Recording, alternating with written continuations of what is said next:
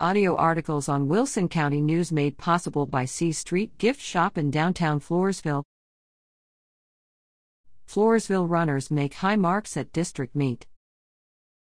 Floresville High School cross country teams competed in the district meet October 13th. Team results Varsity boys first place, district champions, regional qualifiers. Varsity girls third place, regional qualifiers. JV boys first place, district champions. JV girls second place, runner up.